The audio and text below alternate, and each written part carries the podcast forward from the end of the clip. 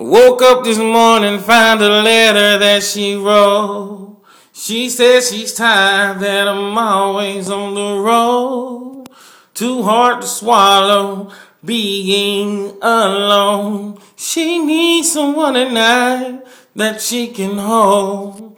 She must have told me a thousand times or more. Her silent cries I used to ignore. God knows I love her. I didn't mean to hurt her.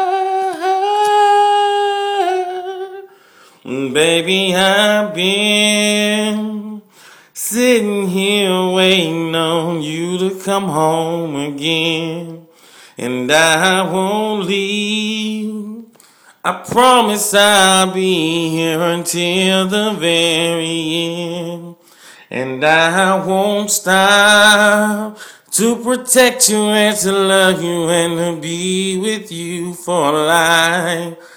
Come back home to me, Charlene.